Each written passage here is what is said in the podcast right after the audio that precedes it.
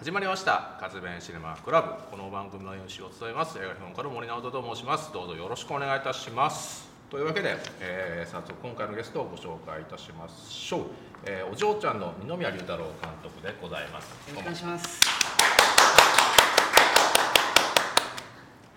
いやいやいろいろご活躍で。ありがとうございます。いやもう本当ね俳優としても、ね、いろいろ出ておられますよね。よく見るなとかもあ本当ですか？はい、なんか印象が強いのかもしれないけど。あありがとうございます。ん。でも本当ちょっと大変嬉しい限りでございやいます。もう本当に。いやいや。でこうやってねでも直接会ってお話しするのってめっちゃ久しぶりですよ。いやもう本当についに ついに呼んでくださっていやいやいや。ありがたいです。いや僕も大変好きな異能の人でございまして、はい、あの公開は今回ね公開直前の28日からですよね9月の。そうですね。はい。実は今日27日で、はい。もう明日からなんですけどね、まあ、本当ようこそおいでいただきま本したありがとうございます、えー二宮監督のプロフィールをちょっと簡単に私からご紹介させていただきます。よろしくお願いします。なんか間違ってたらちょっと突っ込んでください。あはい。えー1986年8月18日生まれ、えー神奈川県出身。えー2012年初の長編作品「魅力の人間」が第34回ピアフィルムフェスティバルで準グランプリこの魅力の人間がめっちゃ好きで。あもうそうそうですよね。これここからこの辺から出会いでした。もんそうですね、はい。最初から本め当に。ちゃめちゃ好きで、はい、でちょっとここから間が空いて2017年に、えー監督主演を務めた長編第2作「枝葉のことが」はい。えー第70回ローカルの国際映画祭に出品されましてこれがいわゆるその長編ロードショー、えー劇場デビュー作という感じですよねそうですね。ん。はい。いわゆるそして、えー今年長編第3作「お嬢ちゃん」が公開ということで。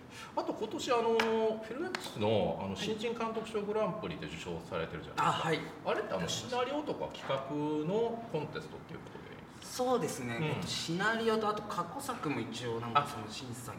なるほどなるほど、はい。でちょっとポテンシャルを見るみたいな。はい感じなんですかね。ちょっと、うん。そうそれでちょっとそのサイト見たら逃げ切れた夢っていうのが課題であって、はい。それがもう制作が決まってる感じそうですね、えっと、来年撮影することになると思います。はい。となるとそれがいわゆるまあお嬢ちゃんもワークショップの自習なので、はい。商業映画デビュー作っていうのが逃げ切れた夢になる。という体で感じだと。はい。そういうことだと思います。はい。まあこの辺はね曖昧なことで、まあ、はい。そういう体ではい。いきましょうということです、はい。プロフィールで。わかりました。いやでもねその全裸監督。あありがとうございます。全裸監督に国村さんの射程で、いやもう本当にはい。これすごいいいですよね、うん竹監督と内田英二監督のそうですよね。おかげで。またそのなんか男臭い世界の中に合ってますもんね。あその雰囲気風貌とか、あうん、嬉しいですちょっとね僕の世代から V シネ感もあって すごいワクワクするんですけどね。あとこれから公開のであの勝風太郎もちょっとこの前見見させてもらったんですけどお弁当屋さんの役で。あはいお弁当屋さんはい。お弁当屋さんかヤクザかみたいな。お弁当屋さんそんなやってたっけ？まあまあいうな感じか。あんな感じでね。そうですうん。去年ではねあの今岡真司監督の「闇金グレン隊」にも出られたりとか。あ。うん今泉さんの「サットティー」とかに出られたのってでもあれこえ6年？67年前か。56年前、え何年？2013でよあそっか。じゃあ45年？56年前だな、うん、そうそうですよね、はいうん。お嬢ちゃん。いやすごいの作りましたね。ありがとうございまいやす本当すごいと思う。びっくりしました。あのーちょっとまあ順番にお聞きしたいんですけども、はい。まあ、企画の成り立ちってことでいうとあの演舞ゼミナールはい。はいあのあのカメラを止めるな。あの。あのカメラを止めるの。シネマプロジェクトの、まあ、続いての第8弾ってことですよね、うん。撮影ってでもカメ止めの公開前から？えっとこう撮影は公開えっと覚えてるのは公開中にもうめちゃくちゃ入り出してああお客さんが。そっか分かったそれ、はいあの夏の映画ですもんね。あれ6月公開だったからあそうですね。これかそうか。8月の中旬の撮ああじゃあこうどんどん跳ねていってる最中に撮ってたんだそれはい。どうなんですかねそれ？影いやけど本当にありがたいとかまああの制作費がちょっと足出てもなんかうん。ちょっとなんか、多分いつもだったら許されないのが許し ちょっとああれ大丈夫かなみたいな、はい。急になんかプロデューサーの市橋さんの心が大きくなって。まあまあそんなあれですけど。だけどなん「かいいよいいよ」みたいな。っていうのはまあ全く勘違じなかったわけではないってああ、そうはなんですね。じゃあ別にそのプレッシャーということもなく逆にありがたかったはいそうですね。はい。うん。でだから同じくその亀止めと同じく基盤となっているのがワークショップで、い。じゃあ今回出てられる方々っていうのはその受講者の皆さんということでよろしいですか？基本的に。いそうですね。この萩原みのりさん以外の方は。はい。はい、うん。はい。なるほど。このね主演のそのみのり役の萩原みのりさん、これはじゃあ彼女に関しては決め打ちで二宮さんからお願いすそうですね、うん。えっとまあいろいろあったんですがやっぱあのまあまあ二十歳過ぎたぐらいの女の子、る、うん。まあ、女性をうん。主役にしたいっていうのがありまして、あそれは最初にあったんですね、ん。そうですね、うん。はい。前前なんか自分があの、なんですかね。中年じゃないですけどうん。うん男の話。で男の話ばっか描いてた。ので、はい、だから森さんにちょっと女性も描けるんだぞみたいな。なるほどね、はい。ちょっと違う俺をみたいな。はい。今度はちょっと女性に行きたいな。はい。それがちょっと結構うん目標で。あそうなんですね、はい。うん。萩原さんとはどこで出会われた萩原さんは、の、えっと、豊島圭介監督の、うんうんうん。えっと、ドラマの「合図」あはい。あれか。スカパーのあそうですスカパー。ですはいはいはい、はい。あそうかそうか。それにじゃあや役者として出られてたっていう、はい、僕は本当ちょっとのうん役なん。ですけど、うあのまあ結構メインでやられて、うん。で別に現場ではお会いしてなかったんですけどあそうなんだ。はい。うん。でなんか打ち上げの時に、はい、うんお会いして、うん。まああの彼女前出てたあの「ハローグッバイ」とかも見はいはいはいはい。うん。でそれでなんかまああそれであのちょうど枝葉のことうん。の公開がこのジョーちゃんのワークショップとあの被ってまして、うんうん。でその試写に呼んだらもうすぐ来てくれて。あ枝葉の下に。はい。うん。でまあそんなこんなではい。枝葉の感想はちなみにいかがだったんですか萩原さえーっとまあえっとうん。結構いい感じ。いい感じはん それちょっと仲良くなってこれはいはい。いけるんじゃないかみたいな感じも含め。そうですね。まあうん。いけけどもう本当にまあその頃からもう本当脚本全然書けなくてこの映画ああそうはい。うん。でももうこの役者さんで行くしかないっていうもう断られたらちょっともうどうしようみたいな。うんうんうんうん。そのなんか11月にあのなんですかイベント上映みたいな。はい。もうケーズシネマ決まってたんで。あそうなんですね。それに間に合わせないといけないそれも絶対決まってたんで、うん。ちょっと間に合わないですよね 脚本書けないし、はい。じゃあ本当にじゃあその時っていうのは、まあ、ヒロイン映画にしようということしか決まってなかったぐらいのそうですね女性を中心に描きたい。そうなんだあとだ、はいうん、あとは？ああの鎌倉で撮影したんですけど。はい鎌倉ですよ自ね分出身鎌倉でして、生まれが鎌倉なんですよね。あそうです。そうですはいそうそう。で今もおばあちゃんちゃったりして。ああなるほど、はい。うん。じゃあその2点決めてたけど書けねえみたいな。そうです。あーはい。だってねみのりってこの萩原さんほんあのお名前をそのまま役名にしてるわけだから当て書きっていうことになってきますよね。イメージとしては、そうですね、うん。えっともう結構手書きっちゃ手書きで、うん。はい、決まってからじゃあ筆が進み出したような感じ。そうですね。うん。本当に、まあ、ちょちょろちょろはなんかすごい、まあ、頭の中で考えてて、うん決まってからもう大急ぎで書いうんたなるほどね、はい。うん。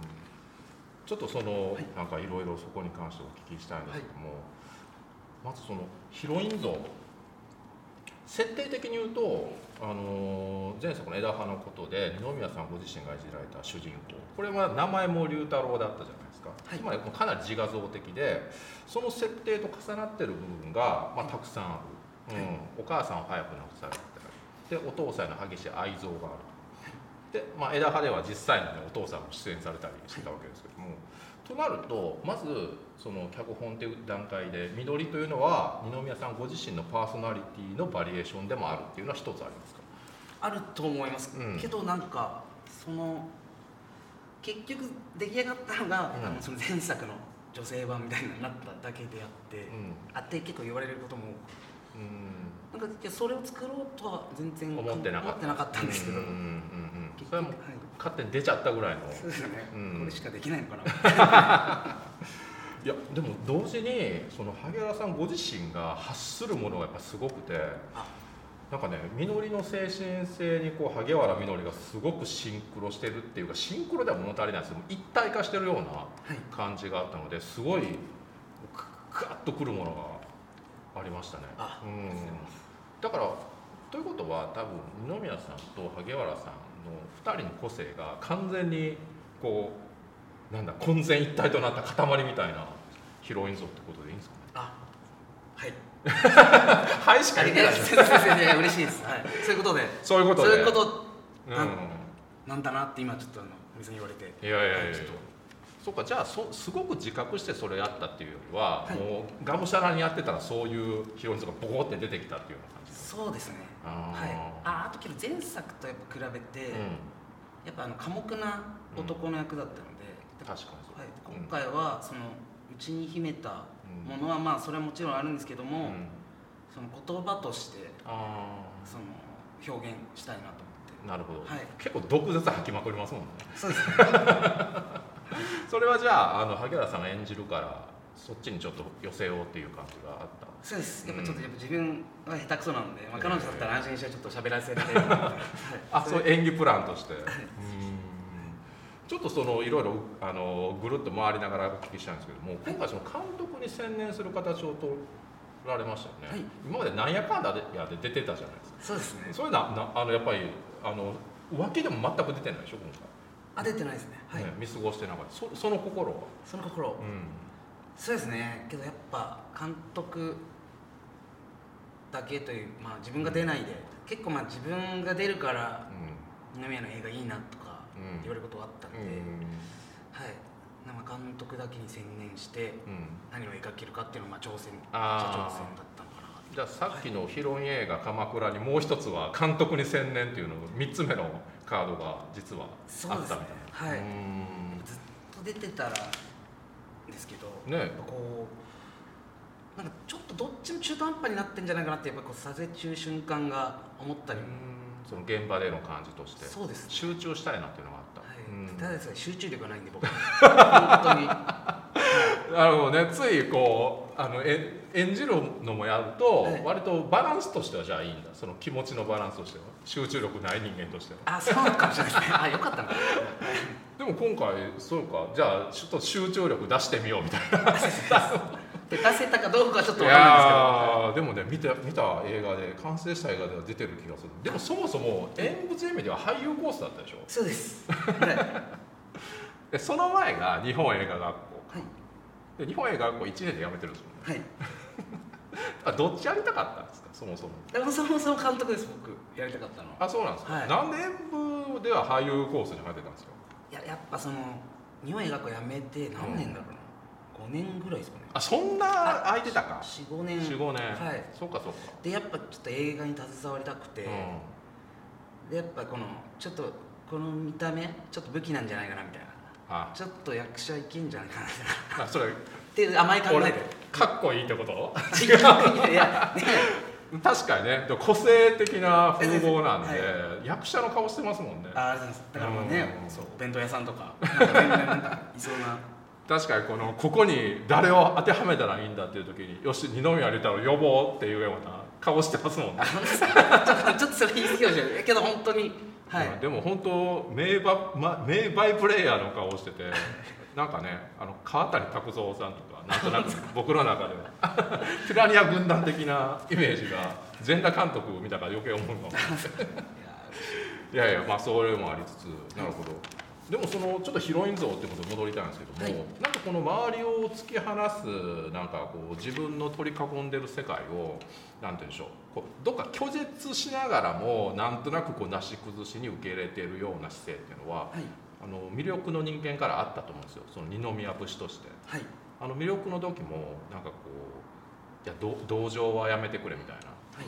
こうかわいそうっていうのは見下されてるってことなんだよみたいなセリフがあったじゃないですか。はい。うん、なんかその感じっていうのは今回も延長してますよね。知ってますうんね。うん。はい。まだそれはだから自分の中でずっとあるこうなんか脅迫観念みたいなもの。ああけどあるんでしょうね。うん。はい。こういろいろねはい俳優のオファーが来てもまだこうあーっていうのが残ってる感じ。えオファー？結構いろいろね 仕事としては順調になってきてるじゃないですか。世には受け入れられてきてるけど。本当ですか？そう。でも そうなんです。そうかはいはいありがたいですね。でもなんかやっぱり鬱屈みたいなものがまだこう作る時のモチベーションみたいな。そうですね、うん。はいまあそれがかなり大きいのかな自分はと思います、はい。でもねなんかそのこのみのりさんというヒロイン像がすごいなと思うのは、はい。なんかね分析するな感がすごいなと思って、分析する中、うん。はい。なんか何も言えなくなるんですよ。つまりそのなんて言うんでしょう。みのりってお大人からすると 結構ねいろいろ言いたくなるタイプの主人公像ではあるんですよ。はい。若いねとか。はい。自分の正義が強いねとかはい。あの本当に柔らかさがほとんどなくて、こうもう全身戦闘態勢でこうガッチガチに硬い分こう折れる時でもボキって 折れてしまうんじゃないかっていうようなあのヒロインなんだと思ったんですけども、はい。これってどうどういう不安でできたの萩原さんの個性が大きいの？どうあーどけどもちろん彼女全然こういう人じゃない。人じゃないので、うんそうなのはいけどなんなんでこうしたんだっけな。なんかうんとりあえずやっぱい今まで誰も描描いてないであろううん。描いてるかもしれないですけど、描いてないであろうヒロインを作りたかったっていう。うんなるほど。ヒロインというか、まあ、女性の主人公といいますか、っうんうんうん。ていうのがまずありまして、うんうん。でいつの間にかこうなっちゃったみたいな。でもその、はい。今までなヒロイン像ということは、はい。これあったなって思うのも全部排除していくっていう過程があったということですか？ああそうですうん。ね、でも排除というよよりは、りはなんか、えっとまあセリフ一つであったり、うん。その排除というかまあやこれないだろうなとか。なるほど。クソ野郎って言わないだろうなとかそういうような感あ小さいとかまあクソ野郎に言ってますよ。はじいろいろこう、じゃああの定型をどんどんこう違うものを投げていくひたすら投げていくっていうような形。いそうですねそれはありました。はい。でもやそっかでも萩原さんもねもちろんその本人と映画の主人公の実在感って微妙な関係にあると思うんですけども、例えば枝葉の二宮さんというか龍太郎も二宮さんとはまた感じが違うじゃないですか。ああそうですね。だってはい。ご本人こんな感じですよね。あんなトゲトゲしてないですよね、うん、それそういう変換っていうのは今回もあったってあそうですね。彼はけどもちろん全然違うんですけど、うん。やっぱけどあの全く共感できないでやっているわけじゃないのでそうです共感できる部分も、はい。もちろん自分は言わないけども、人として頭の中で押さえとくところを言葉にして発するっていうそうですね。こうはいさっきそのセリフをいろいろ今回言わせてみたっておっしゃいましたけど、はいセリフは全部二宮さんが書かれたんですか？はいそうです。じゃあそれで萩原さんこれ違うなっていうようなことはなかった？なかったです。ああ、じゃあそこはもうぴったりこう自分が言ってこう肉体化されないなっていうセリフはなかったっていう感じなんそうですね。なかったと思います、うんうんうん。なんかそういうやり取りはなかったんですね。もうほとんどもう最初にお芝居見る時から、うん。ほとんどなんかあのその不満不満というかお互いうん。なかったですねそれ。はじゃあすごいいい相性ですよね、そうですね、うん。本当に。根っこが似てるってことなの？か似てるのかな？なうん分かんないちょっと。似てるって言ったら似てねえよと言われそう。あ言われそう。ですでもそのなんでしょうね、まあ、ご本人僕知らないですけどご本人の素の感じっていうのは、でもそのなんか映画に映った時のハードボイルドな感じの変換も含めて、あの枝葉のこと枝葉のことの女性版って言われたりするんですか？あしますね。そっか。ぶ意外に僕その共通する要素はあるんだけどすごいなんか別のものになってる気がしたんですけどね。あー嬉しいです。あそうですか。ご本人としてはそっちあ全然自分も、うん。あ別に似てるって言われても嫌な気持ちはしないんうですけど、ん。まあ、似てるつもりは作ってなかったのうで、ん。その似てるっていう意見っていうのは割とどういう感じが多いんですか？そのももっとあのなんだろう、ね、根っこが似てるっていうのか本当に、ああこれ女性版だねっていうようなもっとさらっとした感じなのか。ああけどやっぱ、うん。うん、なんですかね作風というか、まあ、根っこ根っこの部分なんですよね、うん。まあ、そんな大多数じゃないですけど、まあ、何人かには、でも別にネガティブなあれではないのかな。そうですね。はい。でもその枝葉のこととちょっとまずいろいろ違うなって思ったいろいろあるんですけども一つはこのみのりさんっていうのは可愛い前提っていうところあるじゃないですか。はい。その可愛いっていうことがもう完全にその劇の中にも自意識も他者評価も組み込まれててはいでそのそのことでいろいらんいらんやつらが寄ってくるというか 余計なトラブルやノイズがこう発生して生きづらくなるっていう。はい。これってなかったですもんね枝葉に。そうですね、うんそれはなかったですね、うんまあ枝葉のことは別に男前で。はい、それは別の。うん、それってどこから出てきたんですかそういう着眼って。あどっから。けどまあそうですね。まあ劇中喋ってるまあ登場人物が喋ってることは結構、まあ、自分が昔から思ってることだったり。はい。とかまあそうですね。経験から来てるものだったりするので。うん。けどうん。あけど最初にやっぱ思ったのはやっぱその可愛い女の子というか可愛い女性、うん。その容姿がうん。いい女性のうんを自分だったらこう描くみたいな、っうんうんうんうんうん。ていうのがそうですね脚本書き始めからずっと考えてたことです。まああのその性格もで周りからも、うんはい。なるほどね。そこを、あの脚本書くときにはい。設定として込み込むとこういうふうに出来上がっていった。そうですね、うん。はい。でもねそれはでもすごく面白いなって思ったんですよねなんかこの美女と呼ばれる人の闇っていうのも割とこう最近上がってきてる主題だなって思うんですけどもあ。こういうところもなんだろう萩原さんっていうのはなんかリアルに共感する部分ってあったみたいなお話ってされてないんですか？あけど少なからずどうなんですかね。けどやっぱ、わかんないですけどまあ多分モテますからね、なんかいろいろ思ってるんじゃないですか。なるほど。はい、ね、っていう。あんまそうですね。で全く共感できないわけではないと思います。あそりゃそうだはい。それはね二宮龍太郎も寄ってくるし 映画主演して変な映画で主演してって言われるしみたいな。そうですね。うん。最初怖かったんじゃないかな。そういう話をしないんですか？最初俺どう思ったの？いやなんか最初自分がその打ち上げでお会いした時に、うん。なんかベロベロになっちゃって。これね出たなっていう感じで、はい。今こうでしょ？酒癖悪いんですよ。ちょっとなんかこうそうですねいつもそうですね。解放されて解放されちゃうんですよね。けどで決してそういうなんですか、うん。なんかそういう喧嘩するとかないんですよなくて、うん、でもちょっとこう慣れ慣れしい感じになった。解放されだからジェームス・ディーンみたいな呼び方ですね。て、どういうことやねん。なんかすなんかすもう隅っこでなんか。本当かいな、はい。いやいや結構ねあの 魅力の人間であの二宮龍太郎が演じたような役になりがちな。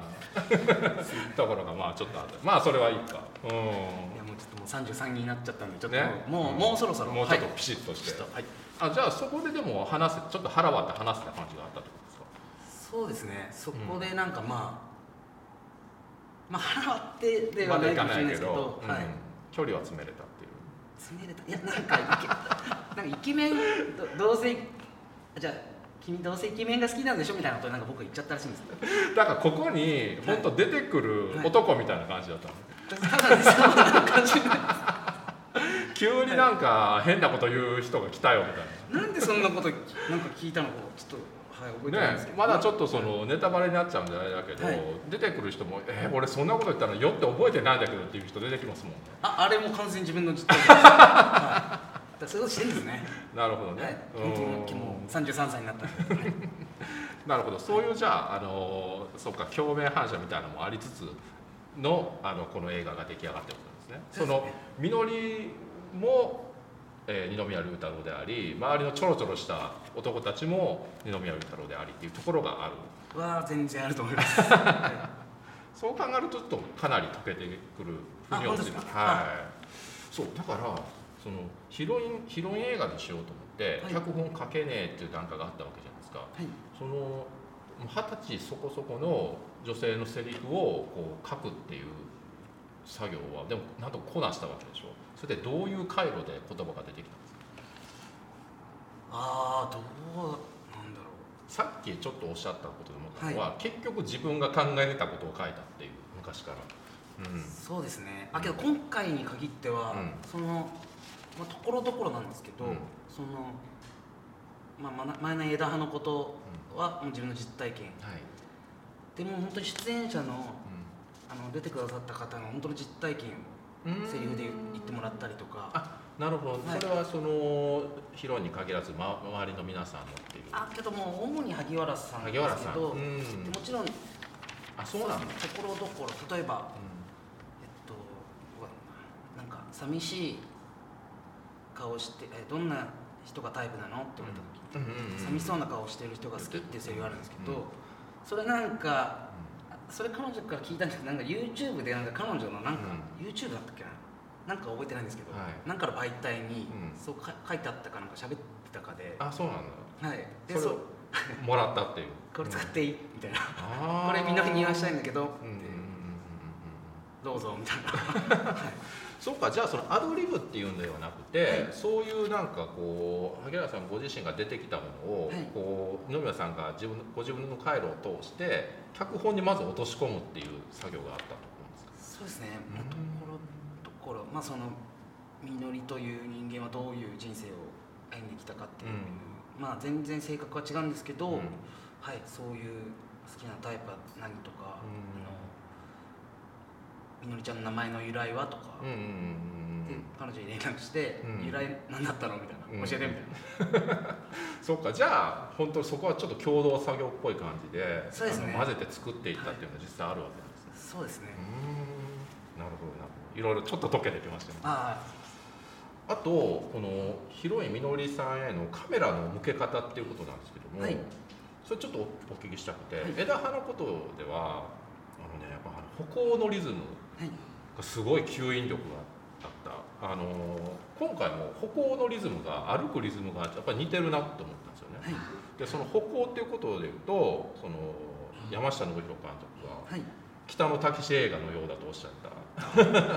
あの画面の中の佇まい、はい。うん僕もねあの本当北の映画みたいと思ったんですけどじロカルロロカルのでやった時に、はい。なんかリトル北野みたいなこと言われたんでしいやそうですょ 実際。プさんとかそういうプさんとか。あプサンとかでも。はい。やっぱりそう向こうの人もそうなるんだな、本当にだからもうどうにかそれでちょっと売っていきたいなみたいな。全然なんかこう浸透しなくて。うんあリトル北野が飛んできたから、うん。これをもらってよし行くぞってなったけどこれすぎでしょみたいな。でもたけし軍団だったらね。全然いそうだもん。い。いやでも今回もそのなんだろう。やっぱ無表情この仏頂面で、いまあそのバスター・キートン的に言うとこのストーンフェイスってやつだと思うんですけどそれでこの歩くリズムがやっぱりちょっと北の映画のバリエーションっていう気がはいしましたけどね、あうそうん嬉しいですそれってどどうなんですか？そのまず枝葉からちょっと連続で聞きたいんですけども、はい。あのただ歩いてるっていう感じはどどこから出てきたんですか？いやもう本当なんですかね。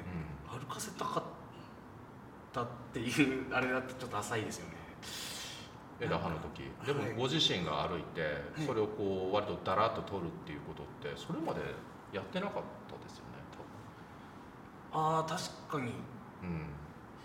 なんでですかね。うん。なんか。勝手になっちゃったの？うん。あとやっぱ一人の人間。うん。あもうあれ全カット自分で出てる。はい。はい。一人の人間を持ってくっていう。う映画っていうのも大きいと思うんですけど、んうん。なんかやっぱ歩く姿を映したかったので、うん。けど撮影中は大変でしたけどそのうみんな飽きて歩くのばっか撮ってるから。現場で飽きちゃうです。で、撮影同じあの篠宮さん、はい、はい、そうですよね、はい。うん。ほぼ同じチームあそうです。ね今回、でも本当前の時は、ん。自分で出た時は、うん。もうなんかもう飽きたよみたいな。今回全然なんかもう全然飽きてないんです篠宮さ同じチームなのんでそうです。これはちょっと、うん。はい。彼らなんか前二宮龍太郎歩いてるばっかり撮って飽きてきたんです被写体がちょっと。でも完成した映画で見たらあれのなんかこう吸引力っていうのがすごくてなんか磁力ですよね。ぎゅーっとあのリズムでいくんですけどね。現場ではじゃあ手応えないまま。だったっていう面白いですね。僕はありました。僕ありましはあった他の誰もなかったと思いますでも今回あれですもんね。そしたら現場でも、い、やいいね。萩原さん歩いてる。みんな全然ちゃうかみたいなみんなスタッフ全員見てられるみたいな。でもそれってさあの枝葉の成果があるから、ああ監督こういうことやりたいんだなっていうとみんなちょっと了解してるとこもありますよね多分。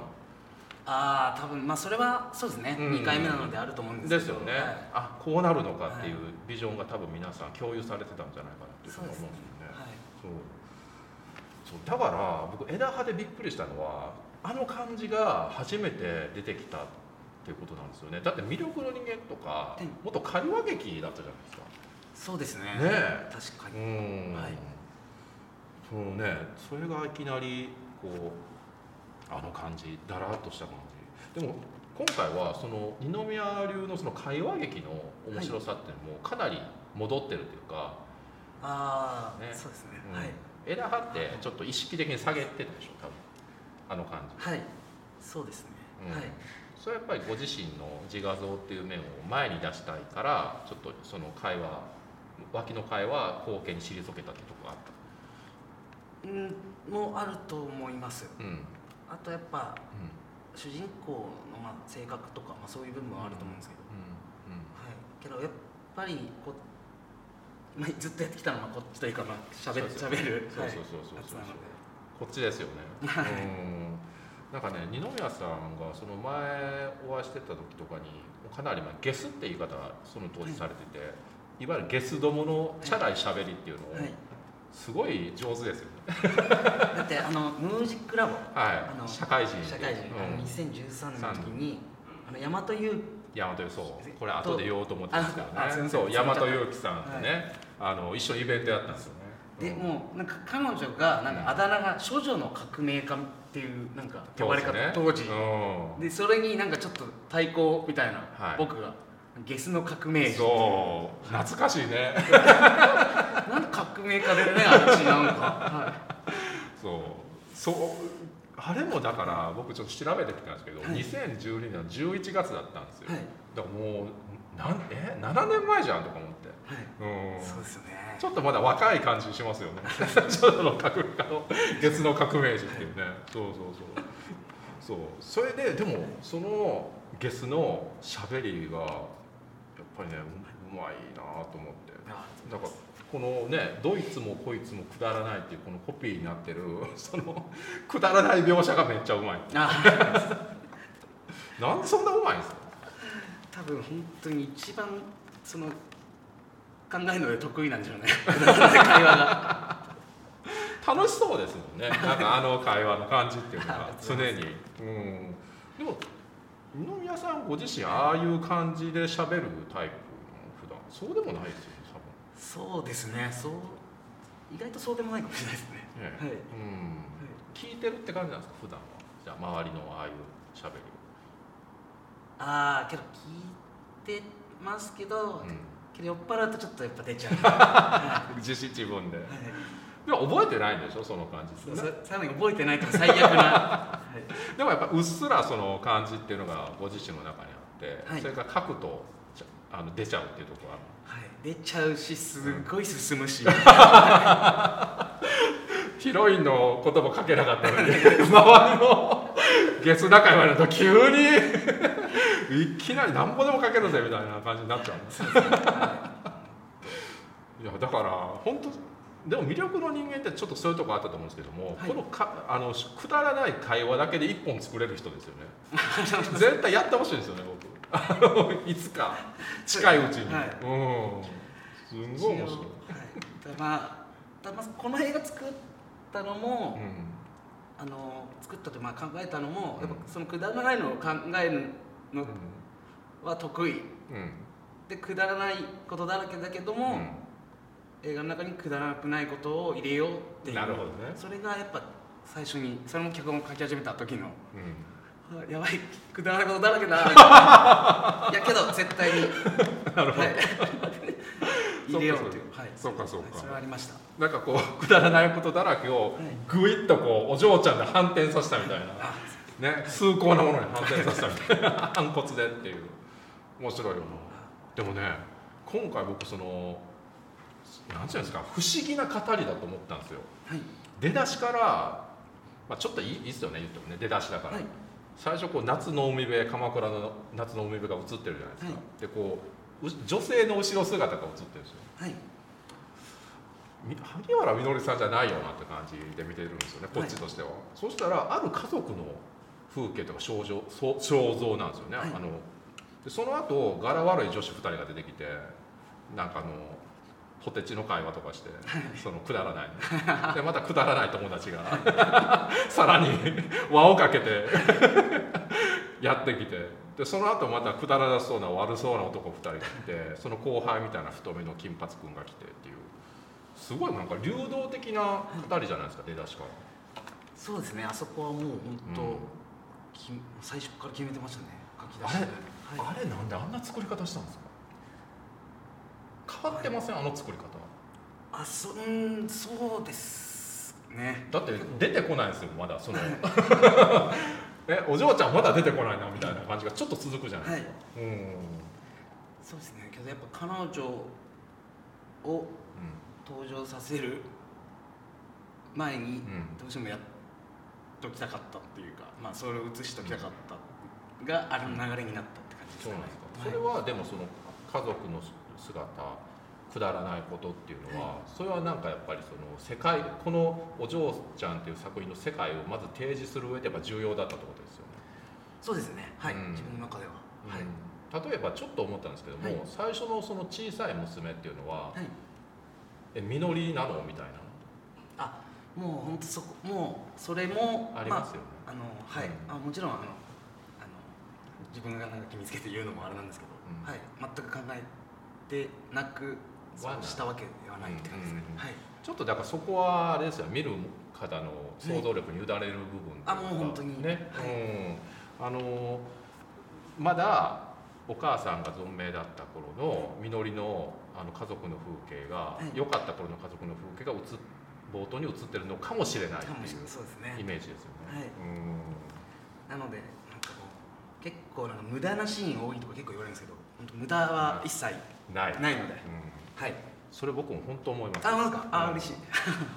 でも無駄なシーンって、あの二宮さん作らないですよね絶対。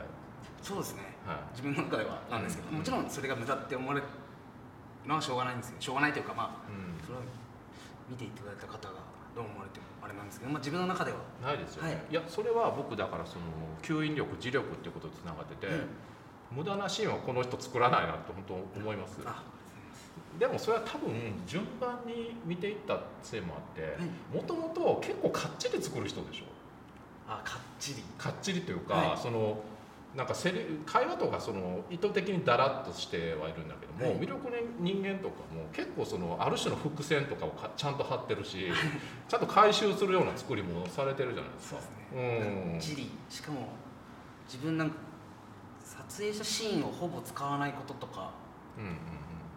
ないんですね、うん。追撮もないですし。あもうピタッと脚本の段階から映画になるっていう感じ。あてかもうそれ想像したら書けないっていう部分もするん。ですけどはいなので、うまあ、自分の中で必要だと思って、うん。最初から。はい。んだから今ちょっと天才の香りがプーンとあやばい。いい香りが。そういうに映っちゃってますいやいやいやいやでもそうそうですよね。それは恥ずかしい。でも本当にそう思います。あありがとうございます。うん。はい。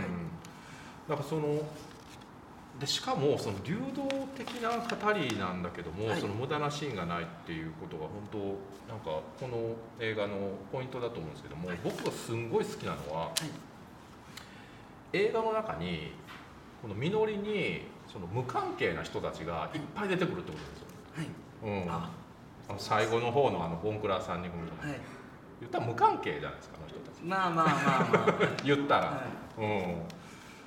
あれってどういうふうにあのわしゃわしゃわしゃわしゃ関係ねえやつがいっぱい出てくるっていう、あの作り方ってどうどうやってそういうふうにしていったんですか、いやもう本当なんかうこの映画の脚本書いてた時に、うん。なんかもうそのもう本当に映画的にするのがもうちょっと嫌になっちゃってというか、例えばなんかあの最初に出てきたなんか伏線になりそうな、んうん。あき明らかに伏線になりそうな人間がうん。後々出てこないとか、で最後にえっと今まで出てこなかった君が出るとか、そのなんかもっとなんかやっぱ自分いろいろ考えて作ってたので今まで、もうんうん。うそういうのとかもう映画もうもっと自分自由に。うんうん。しかもなんかあの今回はそのいっぱいはいあの出演してくださるたので。確かにそうですよね、はいワークショップに参加された方々がたくさん出てるってことですもんね。だからもう本当そんなやっぱ今までは結構もう自分が出てたのも知り合いの,、はい、うんあの方だったりあでも新しい出会いをさせていただいてもうそれでもうその自由に作ろうという。なるほどね、はい。そのはい。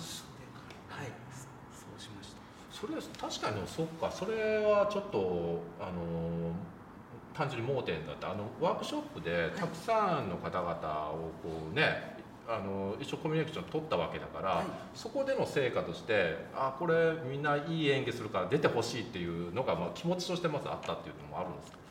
いやそれそはれではない。あの本当に、うん。いやもちろんその出演していただかなかった方も,、ん。もうものすごく魅力的であそうなんですね。お芝居うん。もう本当すごかったりするんですよこの映画に合わないとか。ああ単純に役としてなかったからそうですね。だから今日うん本当にあの出てくださった方々は、うん。はい、この映画に必要だと思って。なるほどそこはなんか、うん。はい、そういう、はい、でもそっかそうですよね。確かに今までこうお父さんも出てくるし周りの 方々使い倒して映画を作ってたのに、はい。今回ねそういう意味では本当役者さんとの出会いっていうのが実はご自身の映画の中ではすごく大きなエポックだったっていうのがある。はい、そうですね。かなり相当大きかったです、はい。それってどうなんですか？そのたくさんの演技をしたいやりたいで実際できる方々をこう演出家として対峙あのコミュニケーションを取った時に、はい。やっぱりなんかご自身も演者であるからいろいろ思うところはあった。あいやけどそこまでではない。そうですね。それよりもなんかその、うん。どんなもうお芝居よりもどんな人間うんうんうん。あどんな人間というかまあどんな性格されてるのかなっていうそこがすごく興味はい。人間としての面白さみたいなものそうですね。なんかみんなあったっていう、うん。はい。そこをなんかいつもなんかニコニコうん。話しててもなんか心の中で。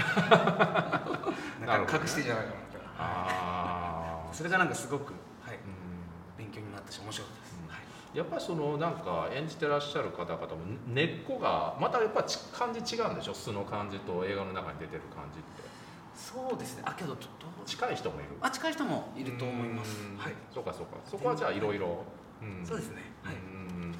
それはじゃあその人たちのそのなんだろうご自身から出てきた言葉とかを拾ったりってのはあったんですか？そのこうじーっと観察してるあとすあご自身のお言葉を？うん、そうよあのみのりさん以外の。あえーっとなんいやえっと23人ははい。ああったんだ、はい。やっぱり、うん、それはやっぱり重要なあのゆ友達の役とか、あそうですね。主にやっぱあのこの主人公のうん。みのりうん、と関わる人ですね。周りの、はい。でみのりがうん。のセリフに対してうん。の言葉ですね、はい。うんそっかそっか、はいじゃああなただったらこのみのりに対してはこういうふうに言いますよねっていうところをちゃんとこう納得できる形でここに落とし込んでいった作業が。あったそうですね、うん。はい、あともう例えば名前の由来のまた名前の由来みたいなうんまあ、相手方の方にもう由来聞いたり。あもう全員本名なんで。そうですよね。あもちろん名前出てこない方もいるんですけど、うん。一応本名ということで、だからどっか本人とニアイコールになってる役をはい。映画の中でも演じてるっていう感覚があったってことですよね。あそうですね。そう。はい。でちょっとぐるっと戻るようなんですけども、はい。その無関係なその人たちがたくさんいるのがなぜ好きかというと、はいせ世界ってこうそういうふうにできてるよなっていうふうに思うんですよね、はい僕そうですよね、はい。そうですね。なんかだからさっきその二宮さんがちらっとおっしゃった、はもうなんか映画的なことがうーんっていうちょっとギャーっていう感じっていうのとちょっと近いというかああいう整理されたここにまず人が出てきたら最後でこれがこの人が回収されてっていうような風に現実世界でできてないよなっていうところでしょ。はいじゃあその自分ご自身二宮さんが見てらっしゃるその世界の感覚にまず近づけようっていうのがあった。それはありました、はいうんうんそうですね。でもだからといってなんか映画的なことさやってないわけじゃないんですけども、うん。できる限りうん。もちろん映画として、うん。あの見ていただくものなので、うん。あれなんですけど、うん。はい、できる限りいろいろそっちに近づけたいなと思って作りました、はい、でもそのね冒頭でなんかくだらない人たちが出てきてそのまま流れていくっていうのも,、はい。まさにその宣言みたいなものです。よ ねこれからこういうのやります、このノリでいきますよっていう。もう出てきませんよみたいな。でもやっぱりなんかそのさっきちょっと言った金髪くんとか、はい。なんかね本当に意外に普通の映画だったらまた出てまた出てまた出て実りにどんどん絡んでいくようになると思ったけどやっぱりこうシューッとこう世界の中で流れていくっていうような感じ。ちょっとロケ地の話なんですけど、はい。鎌倉生まれが鎌倉ってことで、うん、枝葉のことがねあの同じ横浜のあの二俣川で、はい。あれはそうかじご実家があるっていうところで。はい。うん、で生まれが鎌倉っていうことは、はい。あれですかあの原原風景はあの辺ってことなんですか？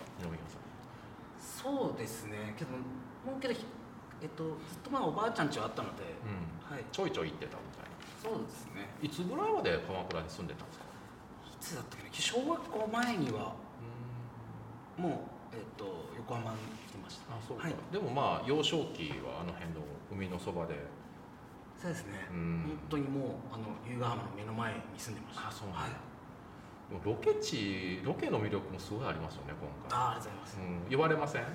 いいよねこの 鎌倉の風景。はい確かに。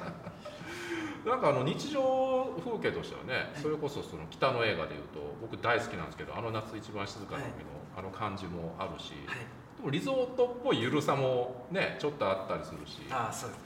でもあの海海はちょっとね最後荒々しい石のような海のような感じもあったりしてとか、い、ろんな表情を見せるロケ地だと思うんですけどあ鎌倉で撮りたいっていうのはどどういう意図があったんですか？うーんとそうですね。最初に決まってたじゃないですかね。はい。うん。え全くまあその実家近くのとこでうん撮ってじゃあ次どこで撮るってなった時に、うん。やっぱ、ま、ちょっと生まれたところあとはこのみのり主人公が、はい。あの働いてるところが、自分の親戚の和風ラーメンの店。へあはい。え店でしてそうなんですね。でもうそこで主人公が働いている、で鎌倉。うん、うんで若い女の子みたいな。そこからって感じですね、はい。でもやっぱりまずは自分の手持ちというか そこで使えるものをこう置いていってじゃあ皆さん来てくださいみたいな感あじそうですね、うん。はい、思いつかないんでしょうね。本当に。いやいやそれまずそういうのないと。はい。でもそのそれがあるおかげでなんかじ実感がこもるってことですよね多分。映画あフィクションだけどっていう。あそうです。ねうん。それは、はい、えあのお店そうなんですか、はい。でもいい感じのお店じゃないですか。あそうですね。ねえ。だから本当に、うん。はい。あれ和風ラーメンって本当の名物であるんですか？あはい本当にあります。へええじゃあ従業員のでもあの映画に映ってる従業員の方々はワークショップからですね。えっとそうですねオーディションを受けてくださった、うん。はい。うん。方です。はい。じゃあ本当のあのご親戚はその間、まあ、店舗を貸してくだくださったという立ち位置。あそうです。はい。なんかそれは今までだったら出してましたよね。あそうですね。確かそこが違うよな。ちょっと距離感が変わってきた。前だったら絶対出してた絶対そうですね。そうかそうか。いやなんかその僕だから生まれが鎌倉っていうのは、はい。まさにそのイベントの7年前のトークイベントの時にはい。あの知ったんですよ。それで覚えててあの大和由紀さんとはい。直井隆俊さんとねあ。あのミュージックラボ2013のプレイイベント。はい。新宿のネイキッドロフト はい。でねあの今日お会いするんで。あそうなんですか？いやいやあなた お会いするんでなんかなかったかなと思って、はい。え？なんかねメールなんですけどはい。当時のねあのロフえっ、とねイベント前のアンケートみたいなメールがあったんですよ。はい。これ今見たらすごい面白くて。はい。名前二宮龍太郎年齢26歳。出身地神奈川県鎌倉市とかいろいろ書いてあるやつがあって。はい。いいっすか？今ちょっと。好きな映画監督。いいっすか？言って。木下圭介ケン・ローチブルース・ベースフォードポール・トーマス・アンダーソンえこれ今でもそう？えポールとえポール・トーマス・アンダーソンえー、そんな書くんだ。全然。あいやいやももちろんあ全然好きです。けうん。どこれブルース・ベースフォードって多分ほとんどの人知らないと思う。これドライビング・ミス・デイジーの、えもう本当めちゃくちゃ好きで、うん、ら言ってましたもんね、あ言ってました？っけうん、はい。そうそうそうそうそう。それは本当に今でも。なんでやっぱおばあちゃんの話だから そうですね結構おばあちゃん子だったんでもうですごい感情移入それ今回ねありますもんあそうですよね。うん。今回そういうのつながってるかもし木下圭介ケン・ローチポール・トーマス・アンダーソンっていうのはれない本当にサンダーソンが引っかかんのそこ。書くのかえー、なんなんないや気持ちは好きですね。そうかそうか。当時だから2012年末だからななんかこういう気分だったってことですかね、うん。何のいつ頃のあれですかね作品なんか見たんでしょうねえ好きな作品はポール・トーマス・アンダーソあれの？中でですか？ン、うん、あれも本当なんなんだろう。マグマグノリア。あそう。あけどもちろんあぜ全部好きですけど。うん。木下圭介ケン・ローチっていうのはどういうあたりで入ってきたんですか、いやもう木下圭介も24の瞳うん。で堅牢地はもうもう昔からそうですね、うん。好きで。はい。映画ってどの辺から見始めてるんその日本映画学校に入る前からも結構見てたかな、そうですね。日本映中学ぐらいから。あそうなんですはい。ね、なんか、うん。あのまあビデオテープとか、うん。はい、ああいうのから入りまし最初に映画を意識した作品っていうのも書いてあって戦闘ブーマーなんですよ。た いやアルパチーノですよめねちゃくちゃあれですよね。うん。カタルシスというか、すげえみたいな。なるほどね。あのえ覚えてます？あのなん何ですかなんか最後のはいはいはいはいはいはい名シーン。あそこは。い、うんあれぜ絶対あれで鳥肌立たない人いるんですかねその時も結構それを熱く語ってらっしゃったのを思いは。しましてあの感じを見て、は。いじゃあ映画っていいなっていうふうに思ったのが最初なんですか、そうですねもうその辺だったりあとニューシネマとかあそうですかそうですねそこら辺からなんかニューシネマ見てたんですかあ全然全然見てました。へえそれきっかけ何だったんですか？世代的には、はい。でもあの別にね周りが流行ってたとかっていうわけでもないでしょ。あえっ、ときっかけは、ううんちのあの母親が、うん。あのあ警母なんですけどはい。警母があの義理のお母さん。アギの母が、うん。えっと、その自分あ一緒に暮らすようになって、はい。持ってきたそのなんか大量のビデオテープがあってそれを お宝があったんです全然その頃は映画興味なかったんですけど、うん、それ見始めて、て、うん。だから完全にそうですね。その中に戦闘ブーマーもあったんですか？ありましたありましえー。えニューシネマってじゃあ普通にあれ俺たちに明日はないとか真夜中のカウボーイだと？かもうもうもう、うん。あとなんかあれ入ってた気がするんですよね。なんかあのその頃。えっとなんですか、B、BS じゃなくてなんかあの、うん、ワウワウとかですか、そっち系のなんかあの、うん。テレビでなんか昔の見れるみたいな、まあまあまあまあ。え衛星放送の。衛星放送、うん。はい、うん。それでもすごい見てたそうなんだ。思い出があります、はい。うん。そっか。えじゃあケスケンローチのケスっていうのもまああの初期の第2作かなケスは。でそれをまあねあのかなり後になってあの日本ではい。公開されたって感じ。これは劇場で見見た感じ？いやケスは違いますね。ケスもやっぱりその放送ケスはつ放送だったかなけど、うん。そこら辺はちょっとあれなんですけど、うん。はい。ちょっと覚えてないんですけどでもかなりグッとくる。ケス以外にも本当金ローチ好きなの？はい、うん。はもう本当地域の人々を映しているところっていうところなんですかね。言われたらちょっと通じるところあると思うんですよね、そのなんかいわゆる労働者たちの風景だったり、まあ、市政の人々っていうところですよね、それをあのややドキュメンタルなタッチででもフィクションであるっていうあの加減とかも、はい。うん、近いものはあるのかなっていう。はい、影響はされてる。あもし嬉しいです、はい、でもそうってことですよねだと思います、はい、でもそれだけいろいろ見た中で、木下圭介監督の「二十四の瞳」があのクラシックな映画がやっぱ一番に来るって珍しいじゃないですか。その世代的に言うと、うん、ああそうですね。二十四の瞳をちょっと語ってくださいね。いやけどあんなこんなすごい壮大な映画あれを語るのってなかなかなんですけど、うん、あと高峰秀子さんがすごく好きで。ああそうなんだ、はい、デコちゃん。デコちゃんの本当に。じゃあ他の高峰秀子作品もそこから掘っていったりし、はい、あそうですそうですもう全然。へえでも高峰秀子作品を掘るだけで結構日本映画のすごくこう芳醇な部分っていうのが受けれるじゃないですか。どう他にどういった作品が好きとかってありますか？ああ覚えよくこう残ってるものでいうと秀子さん秀子さん。うん秀子作品。あけどやっぱ成瀬み成瀬今は、うん、そうですね、うん、結構やっぱ見てる。あ当時も見てたと思います。なんかなんかちょっとかっこつけていやいやいや。なんかわかんないですけど、はい、そうかそうか、はい、今はどっちかというと成瀬の方が上がってきてる感じが。うん。そうですね。うん当時も結構成瀬派だったような気がする。派だったけどなぜかこう自意識がくるっと回って木下圭介さんの方が、はい、でもすごいよな。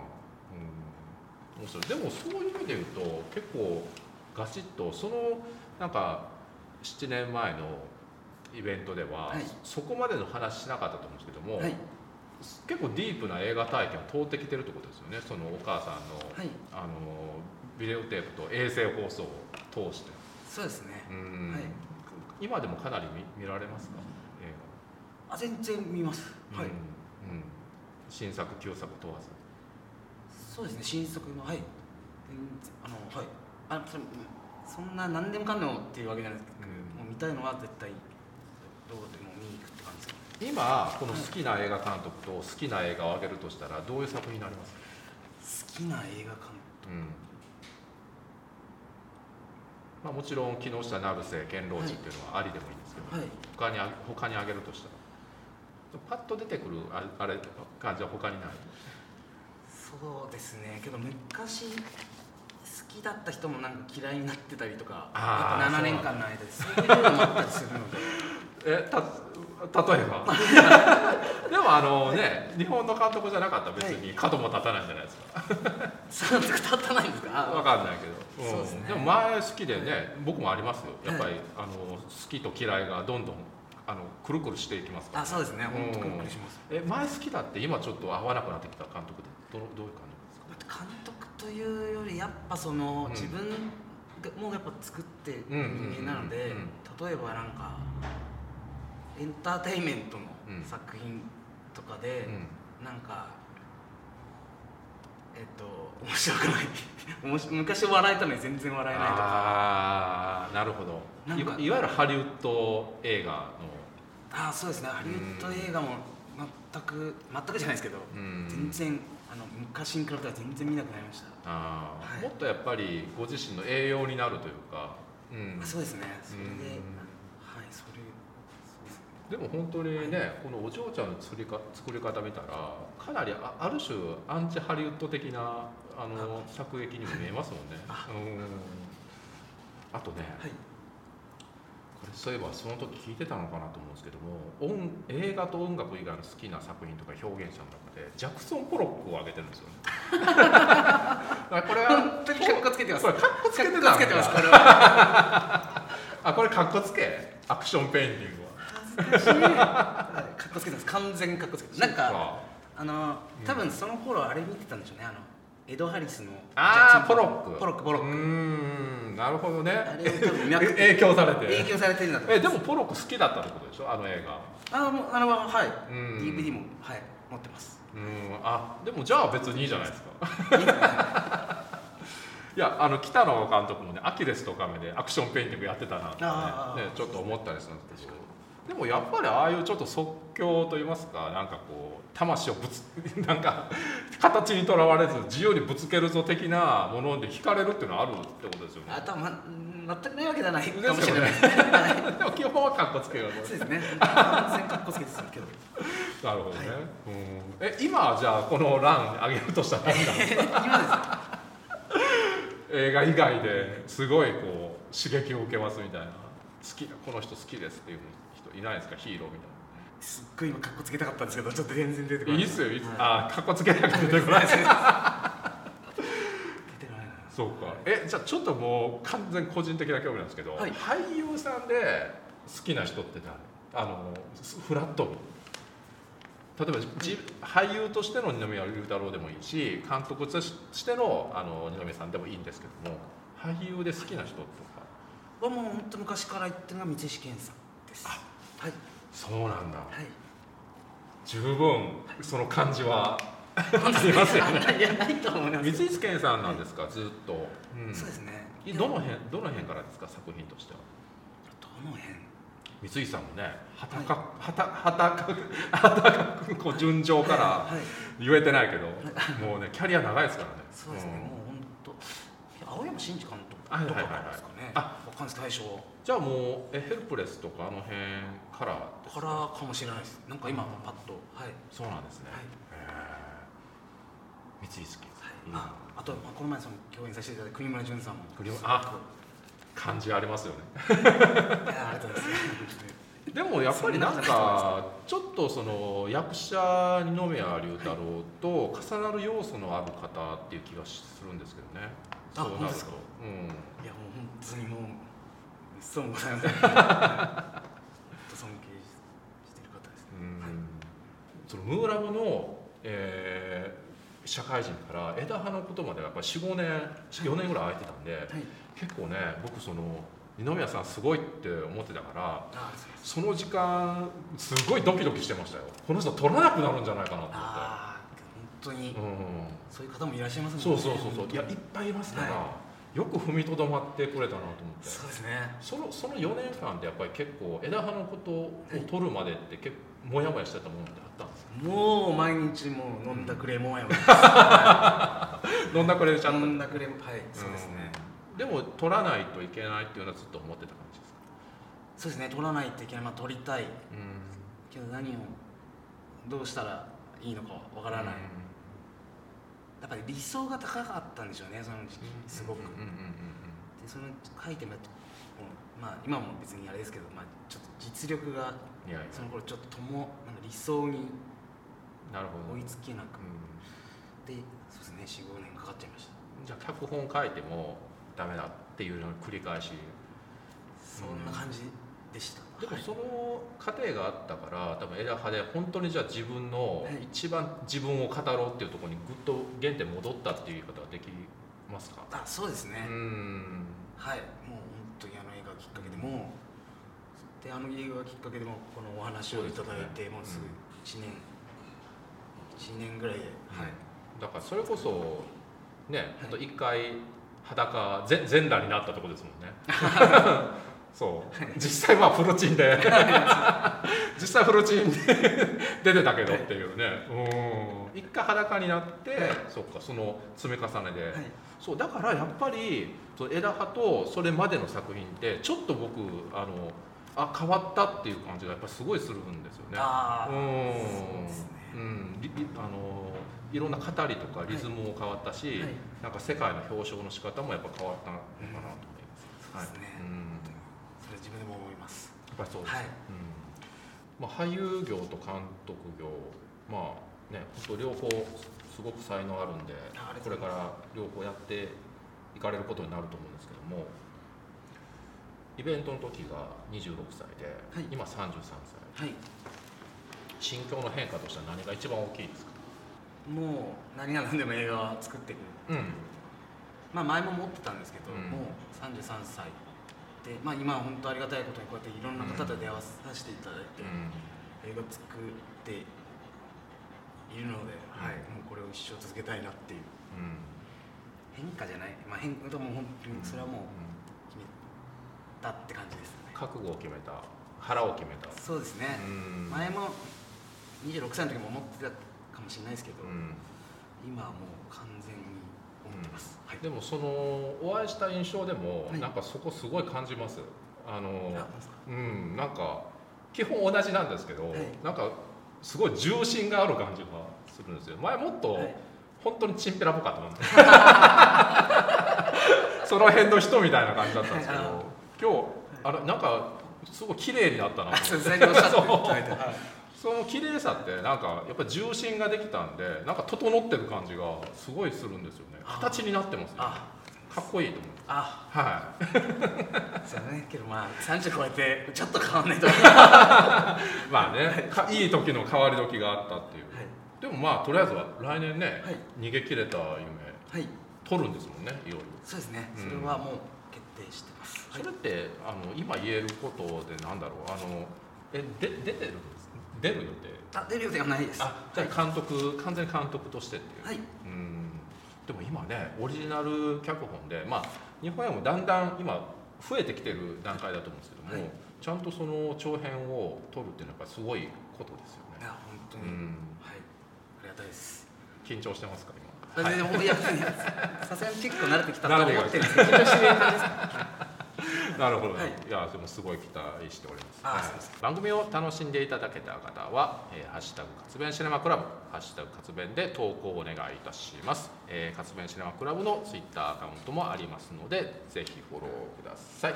えーそれでは今回はここまでです。いや本当今日お話またお話できてすごい嬉しかったです。いや本当ですはいもう本当にありがとうございますいやいやもう、はいまあねと二宮裕太郎まだまだね先物買いだと 思うので皆様ぜひご注目ください、えーご活躍をお祈りしております。今日はどうもありがとうございました。ありがとうございました。ありがとうございました